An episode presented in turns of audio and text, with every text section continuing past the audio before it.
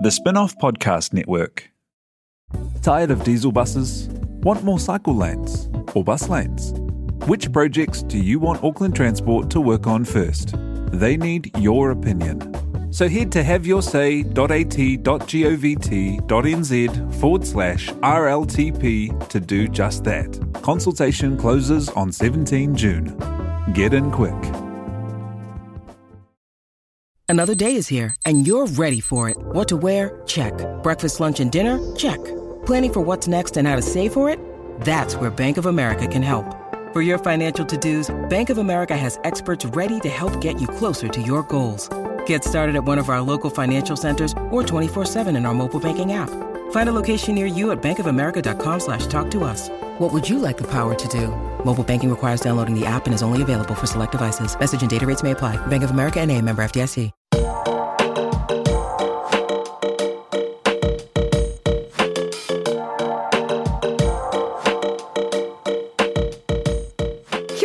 And welcome to Breast Assured, brought to you by the Spin-Off Podcast Network, together with Breast Cancer Foundation N Z. Hi, I'm Sarah Gandy. I'm a broadcaster. I've worked in radio for years, and I pop up on the telly sometimes, and I write the odd article. I also talk about boobs, quite a lot, and we'll get to the why of that in a moment. First up, I want to let you know what's coming up on the show. We have got some amazing guests joining us today. Soon we'll be talking with Arihia Hall from the award-winning poetry group Ngā Hine Pūkōrero and Morgan Penn from the Trainee Sexologist podcast about the role of our breasts in our lives and society. And then later on, my good friend and comedian Tom Sainsbury will sit down with me to get some insight into my journey through breast cancer, you know, diagnosis, treatment, anything else he wants to ask me about my boobs, I guess. Throughout this series, you'll also be hearing some memorable moments from friends of the podcast, because who doesn't have an entertaining story or two about their boobies? That is all coming up. Thank you so much for joining us.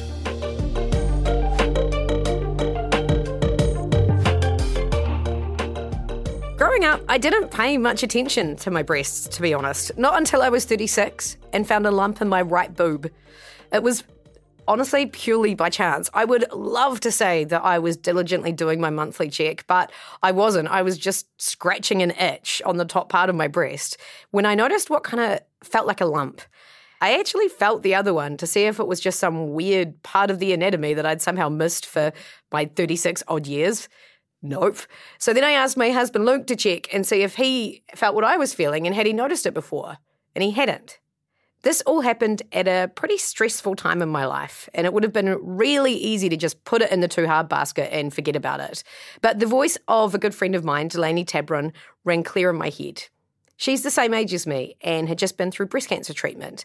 And I knew if I didn't march myself and that lump to the doctor, if that didn't kill me, she would. So I did just that.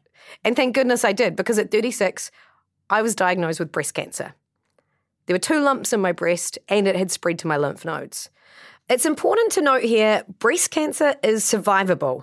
I'm evidence of that, along with countless others, but early detection is key. Unfortunately, there are still too many women who don't have the positive experience I've had, which is why it's crucial we keep abreast of our boobs, if you will, with regular self-checks for signs and symptoms of breast cancer, no matter your age. Basically, we have to give our own lovely boobs a lot more attention. After all, Western society has been obsessed with breasts for quite some time now. Bare breasts are a staple in eighties comedy movies, but God forbid a nipple should pop up on social media. Well, a woman's nipple. Men's nipples are fine, apparently. Not sure where social media stands on the non-binary nipple front. Our relationship with breasts is complicated. Not just for women either. In the U S, the American diet and less active lifestyles has seen people physically increase in size, including their breasts. It's been suggested men are getting breasts more often now, and male breast reduction surgery is becoming more and more popular. This isn't just a cis issue either. Transgender people looking to get top surgery do so to connect with their true identities. Breasts, or no breasts, as the case may be, play a huge part in how people accept themselves. This podcast series won't stop you from getting breast cancer. or cysts, or all manner of things that can happen inside those breasts of yours. If I knew how to do that, I would have been waving that magic wand around like nobody's business. My hope is that what it can do is arm you with the knowledge and confidence to know your own body, that it will give you the tools to be your own advocate, that it will help you connect with the mysterious world of your wonderful, majestical boobies. So, with that in mind, let's get Breast Assured. Some incredible guests join us now. I'm very excited. First up, we have Arihia Hall. Kia ora. Kia ora, a student at the University of Auckland and a member of Ngā Hine Pūkōrero. So you're a group of young wahine poets, and I just want to, I'm just going to throw some props at you for a minute because what you guys do is incredible. So your group won the Word the Frontline Slam in New Zealand, and then that took you to Melbourne where you won the Trans-Tasman Youth Poetry Slam, and then you went on to the Brave New Voices Youth Poetry Festival in the U S. Wow. Yes. It's really impressive and it's great to have you here. So kia ora, welcome. Oh, thank you. Ngā mihi. Uh, our second guest is Morgan Penn. Uh, now, some podcast listeners may recognise Morgan uh, from the award-winning podcast, The Trainee Sexologist. Morgan's a certified somatic sexologist, pleasure advocate, body celebrator and sex educator, and also someone who thinks about boobs a lot, just in general, eh, Morgs? A lot. A good lot. To be here. So good to have you here. So kia ora to you both. Thank you for joining us. I thought uh, we could start this chat with what we're calling uh, your mammary memories. Oh, I like that. So, you know, when, for both of you, when did you realise that boobs first existed? And I'm not talking as a baby with breastfeeding because I guess we all, you know, at some point that happened. But as a, a kid or as a young adult, was it pre-puberty? When did you start to be like, oh, okay. Well, I, I know very distinctly. I was about twelve and I could feel this little triangular lump, like a little pyramid coming up underneath my Minnie Mouse uh, nightie. And I was like, oh, what is this? And I just like could not stop touching it. I was like, this is, something's happening here and this is going to be good. And, um, you know, then with my group of girlfriends at the time, we kind of made like little hapu, like sub-tribes within mm. our group of friends. We're like, Itty Bitty Titty Club yeah. in the yeah. massive mountains. Yeah. And I was in the Itty Bitty Titty Club and I was like, oh, how do I get into the massive mountains? Like, let me get in there. It's a very exclusive club, apparently. Totally. Yeah. So that was your first. Yeah. Yeah. Do you remember your first bra experience? Yeah, it was those Hey Sister, like trainer bras that oh, had, hey they were like sister. So square. Same. same. Really? Yes. Oh my gosh, I forgot about Hey Sister. Oh, yeah, okay. So Arihia, were you the same? Do you remember them kind of popping up or is it like one day they weren't there and suddenly, surprise? Yeah, um, definitely also started in intermediate. Like I didn't pay attention to anything about boobs before that. And then I was, like, swimming with my friends. Oh, like, our whole class went swimming because I grew up in Taupo. We went to the river and everything. Um, and one of my friends was like, oh, your boobs are bigger than, you know, that girl over there. And I was like, boobs? Like, what? what? And then I remember another day, like, I think I walked out into the kitchen wearing just a hoodie and nothing underneath. And, like, my cousins were like, your nipples. And I was like, oh. And the next day I got a bra. You're like, that's it. Yeah. I'm joining that club. Okay, so you so you actually talked about boobs with your friends when you were a teenager, like, you know, at the kind of start of teenagedom. Yeah. Do you still talk about them now? More so. Really? Way more. I mean, like, as someone who has them, I think they're great. As a queer woman, I think they're great. So, of course, I'm going to talk about them. Big fan. Arihia, as part of Ngā Hine Pūkōrero, you've done some amazing work with Breast Cancer Foundation N Z on a spoken word poem called Ahika, which draws on the Te Ao Māori view of body positivity to encourage women to get a mammogram. Can you talk a little bit about that and where your thinking came from and, you know, how the work evolved? Mm. I mean, so when we started uh, working on the project, we were given like a little bit of a, a blurb about what we were supposed to write about, and people were saying that that Māori, like there was a difference between the amount of Māori and Pacifica women that were going to get mammograms and that there was like a decline or there were just less of them that were getting mammograms.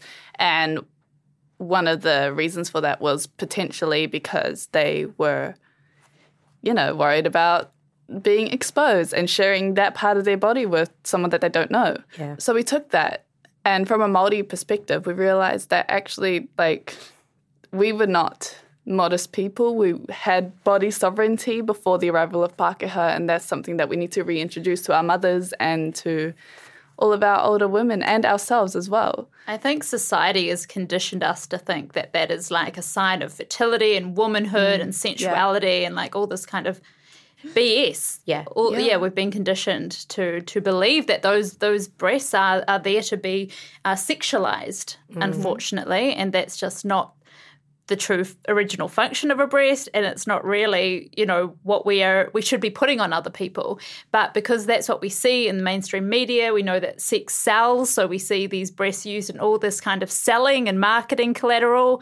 Um, it makes us think that that's the ideal shape of a woman. Mm. Yeah, totally. Morgs, you're obviously, like, you're a, you know, sexologist, and you talk a lot about body confidence, and how much does body confidence play and, and breasts play into how comfortable people are when it comes to sex? Huge. Um, yeah, it's it's a place where actually I find so many people are really disconnected from their bodies um, because it's almost like they don't even feel like their breasts are their own. And it's mm. really important to have body sovereignty, right? To feel in your body, to be able to be um, aroused, to feel like you're wanting to be in your sexual body. And um, if it's been, if they've been sexualized by the outside, not with you deciding whether or not you want it to be sexualized, it can really feel like you don't want any kind of attention there. Mm. But really, this is like a beautiful erogenous zone that can feel really nice for some people um, because we've got all these nerves that, you know, come to a cluster there.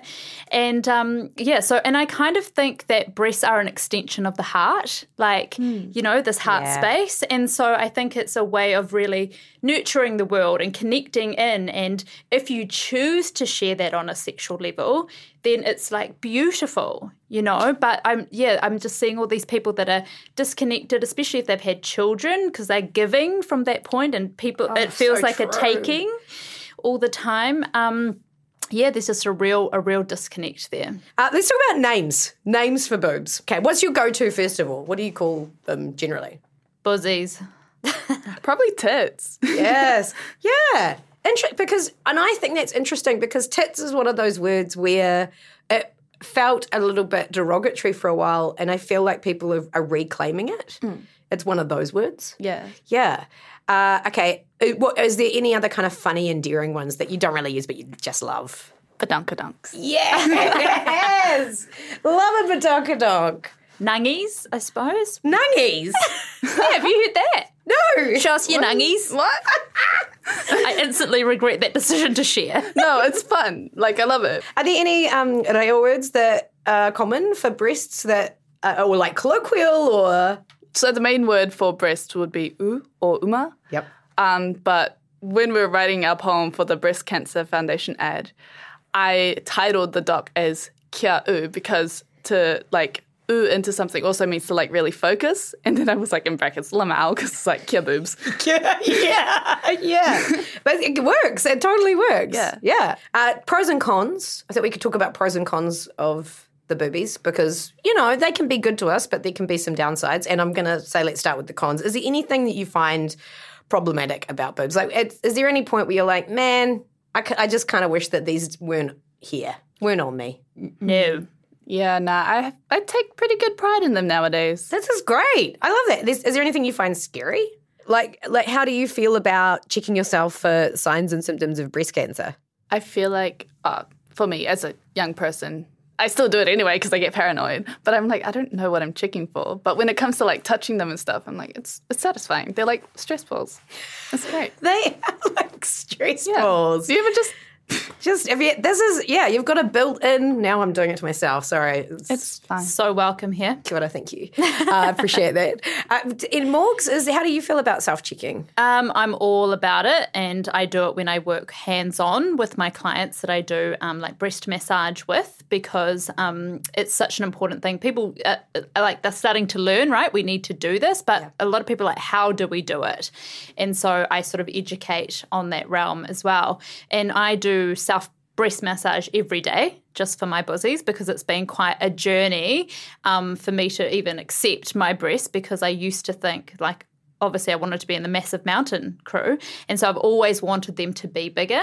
And um, so with breast massage, I, I connect in, you know, and so it's a big part of that as well. That's where I check at the same time as doing my daily breast massage. So that's great. Okay, so that's so there was really no downsides. I love this. Wonderful things about breasts. When have they come in handy, guys? Passing my driver's licence. Yeah. Oh, back when I used to wear padded bras. Oh, my God. Look, hoist those babies up. They're a good distraction. I think, like, an upside about, like, other people's boobs would be, like, pillows. Or, like, you ever hug someone with, like, big boobs and it's just, like, comfy? Yes. It's so – I there's I have an auntie that um, when I was – I still can almost close my eyes and experience the uh, hug in her boosies, mm-hmm. because I was that right height to just really, like, be enveloped like a big duvet. Oh, yeah. yeah. Nothing better. It's so So good. Nourishing.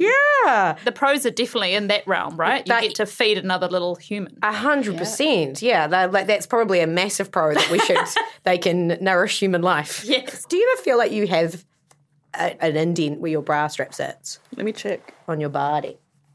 No, I don't wear that much bras nowadays. Yeah, I never wear bras. So. Okay, well, let's talk about that. Why don't you, because I think I'm actually jumping on this wagon a little bit of late, but what, what, um, why? Why don't you wear bras? I'm a pretty big fan of, like, the big pants, little top kind of trend that's going on in my generation. Yes. And the lines of the bra, like, take away from the look, I guess. But also, like, it's so comfortable just having them out. So easy. I don't even care if my nips are showing anymore. That's great. All about all about that. I think, um, you know, you think about coming home from a long day at work and that feeling of taking your bra off, like, that's, like, the best thing, right? Yeah. Well, you can actually just have that all day long if you don't wear one. Exactly. Yeah. And aesthetically, like you out of here, I just, I think, like, seeing that nip is so beautiful. Which is great because when I think about growing up, there's been so much tra- time trying to cover a nipple through a top or, a, you know, like the people have the nipple covers that they can pop in or whatever. There's so much time hiding female nipples. Yes. On social yeah. media, in clothing and everything. And the reality is, is like, if a female nipple offends you, then jog on. Like, you need to, how are you existing in this world? Yeah, I know. Just leave the room. Yeah. Hashtag free the nipple. You free oh the nip. Yes. yes, free the nip. No, I'm with you. Uh, what is your relationship like with your breasts now, do you think? The best it's ever been, I reckon. Great. Like, I've recently just come into a point of, like, real body positivity, and I think part of that just came from having a partner that, like, appreciates your body, teaches you to appreciate your own body as well. But again, it's sort of like a it was more like a push for me to love it more than a I need to love it now. Like, I already loved it a bit. So that was just a good bit of encouragement. So now I'm, like, at this peak of self-love in terms of my body and my breasts. Oh, that's beautiful. It's like a celebration. Yeah, it's beautiful. Yeah, I'm like, yeah. oh. Yeah, you can tell she's a poet. Yeah. like, like, it just flows out of you. Uh, Morgs? Yeah, I'm very at peace. We've got a very harmonious relationship going on. And I guess, you know, what we know about our connection to our body is that acceptance is the biggest gift that you can give. So just finding a place of acceptance is incredible and so healing and nourishing for the body. So mm. it's really important that when we look at ourselves in the mirror or we look down, we can actually look through soft eyes and find this acceptance. So yeah, I love my I love my breasts. I I I, I I'm accepting of them.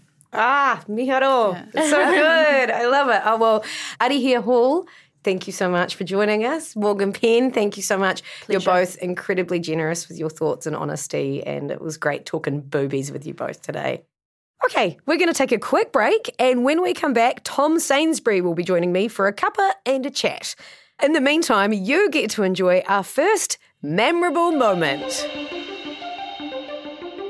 Okay, so the year is two thousand six and my sports bra of choice is a mesh polyester horrific thing um, from the sports bra section of Farmers and Hastings, and I get asked to play the in the mixed touch final, which was a huge honour. I'm fourteen, what's a gal to do? And at the time I'm on the pill to clear up my skin, so my boobs have gotten really big, and I remember Um, everyone's watching, the cool guys from the high school next door, um, your crush perhaps, and one of the guys yelled out at me, "Biscuit nipples," and I've never forgotten it. Um, what a grossly ludicrous thing to yell out at a fourteen-year-old woman. And even to this day, when I go to wear like a low-cut top or anything remotely revealing, that still rings in my mind. And I think how horrific that after all these years, I can still remember it and men still have that power over us. So um, here's to low cut tops and many more years of big boobs. Breast cancer is the number one cause of death for New Zealand women under sixty-five. More than three thousand three hundred women are diagnosed each year. That's nine a day. And one of these nine is under forty-five. Early detection is your best protection. Breast cancer is most treatable when it's caught early. That's why you need to get to know your boobs, know your normal, and get any changes checked out straight away. Checking your breasts is as easy as T L C. Touch, look, check. Breast Cancer Foundation N Z's pre-check app gives you an easy way to take control of your breast health, and they're here for anyone who has any questions or concerns about breast cancer. You can call the specialist breast nurses anytime on oh eight hundred B C Nurse. That's oh eight hundred, two two six, eight seven seven three. Breast Cancer Foundation N Z relies entirely on donations to keep its vital work going. Please support them to help make zero deaths from breast cancer a reality. Welcome back to Breast Assured. I am super excited about our next kōrero. So I'm as open as possible about breasts and my journey through breast cancer as I think I can be, but there is still this kind of weird stigma around the subject for some reason. I don't know why there's a stigma around boobs, but there are. A lot of people would be shy about asking questions around breasts, but not this guy. My friend Tom Sainsbury joins us. Hello. Hi. Hi. So... There is there is something kind of weird about having to call up your friend and say, so I'm doing this podcast about breasts. Will you come mm. on and have a conversation with me about my breasts? Yeah. It's, there's only so many friends you can ask that of. Well, I feel very honoured to be that person to talk about your breasts. I haven't seen them in real life. No, that's actually a good thing to start with. Should we just get into it and yeah. talk about... Okay, hello, Sarah. Hi, Tom. Kia ora. Kia ora. Before all of this, what were your relationship with your breasts?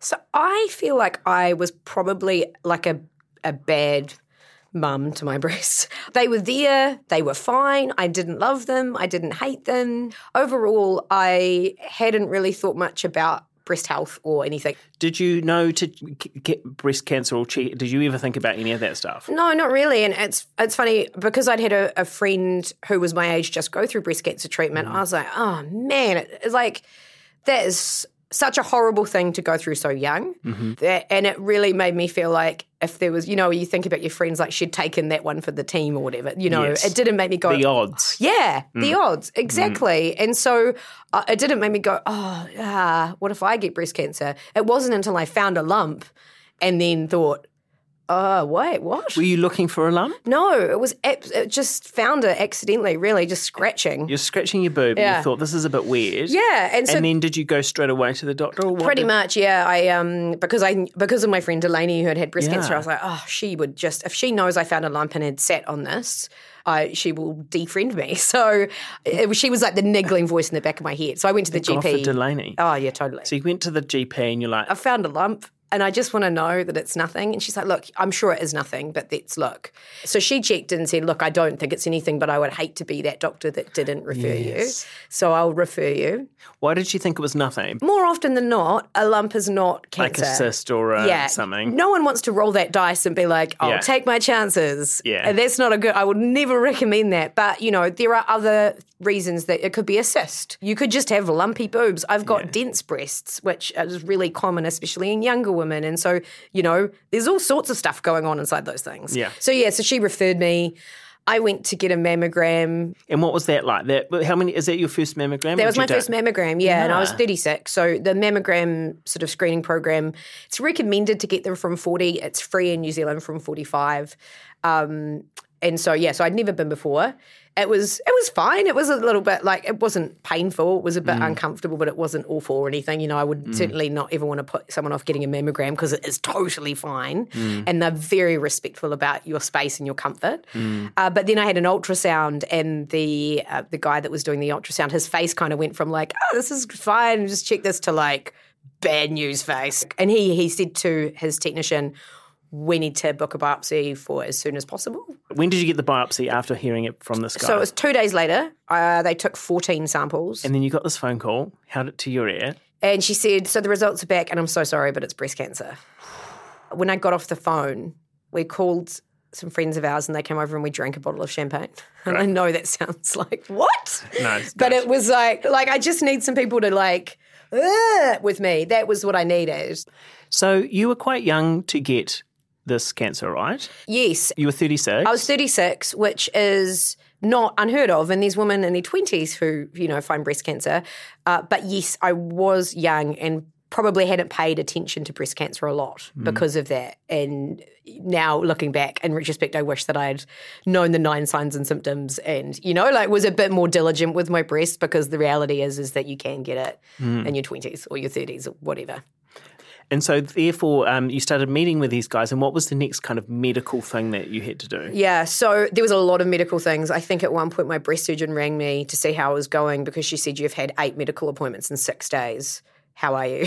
Oh, really? That's nice of them. Which was amazing yeah. to have someone with that good yes. level of bedside manner to go, yeah. so have you lost it yet? Or like, it's, yeah. But it was, um, I started with chemotherapy. So the bulk of the stuff was yes. with my oncologist. Was that? Was yeah, which that? Is an unusual way. Often mastectomy comes first. Yes. That's that's the experience for a lot of people.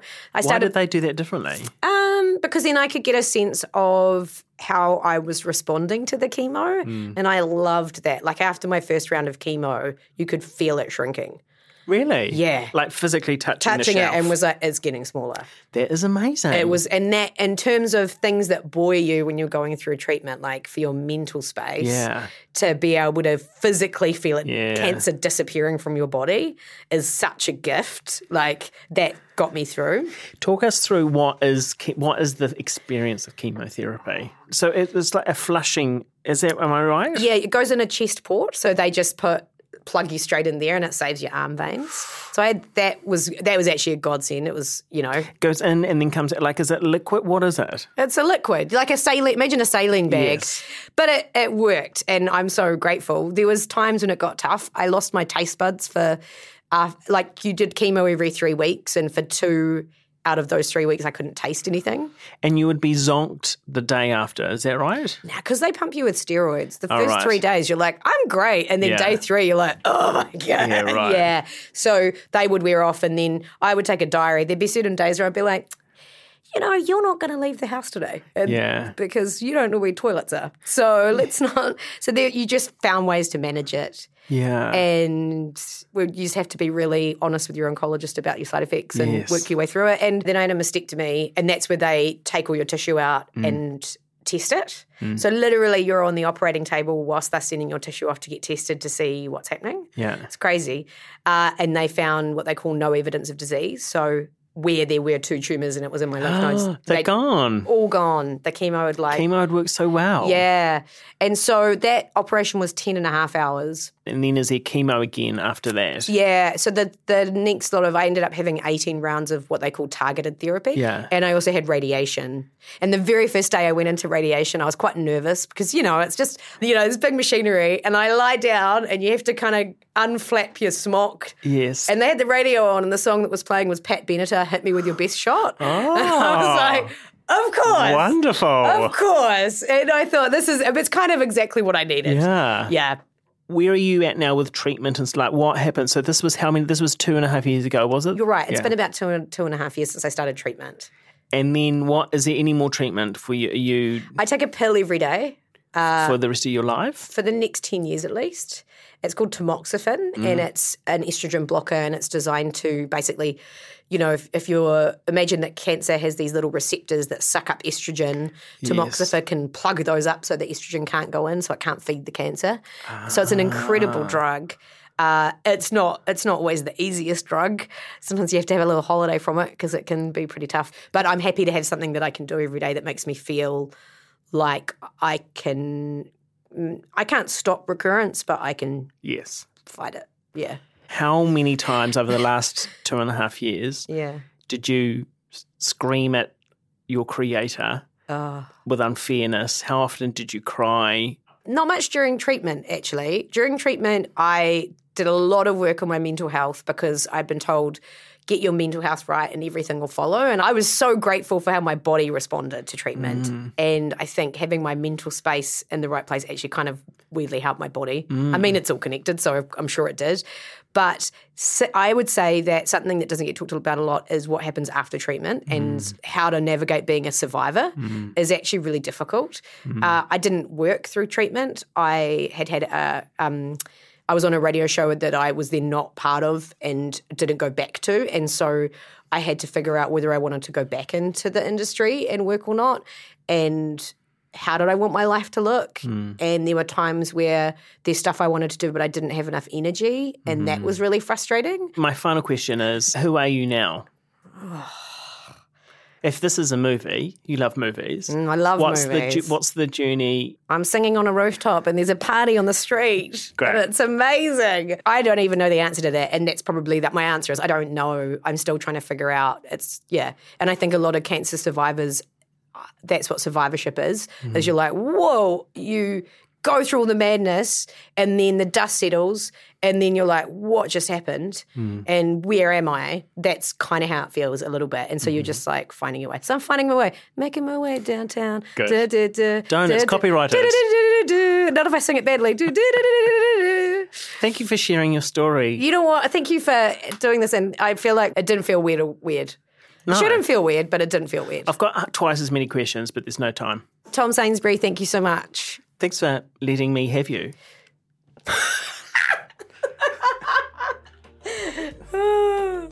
Well, that's our first episode, all done and dusted. Thank you so much for joining us. And, of course, a huge thanks to all the wonderful guests who appeared on today's show. There is plenty more boob chat to be had, so make sure you tune in to episode two, and I will catch you then. See ya. Breast Assured is brought to you by the Spinoff Podcast Network in partnership with Breast Cancer Foundation N Z. It was hosted by me, Sarah Gandy. It was produced by Te Ahe Butler with senior production by Natalie Wilson and Jane Yee. Visit breast cancer foundation dot org dot n z for breast health awareness information. Follow them on at Pink Ribbon N Z and download the pre-check app now. All the links are in the podcast episode description.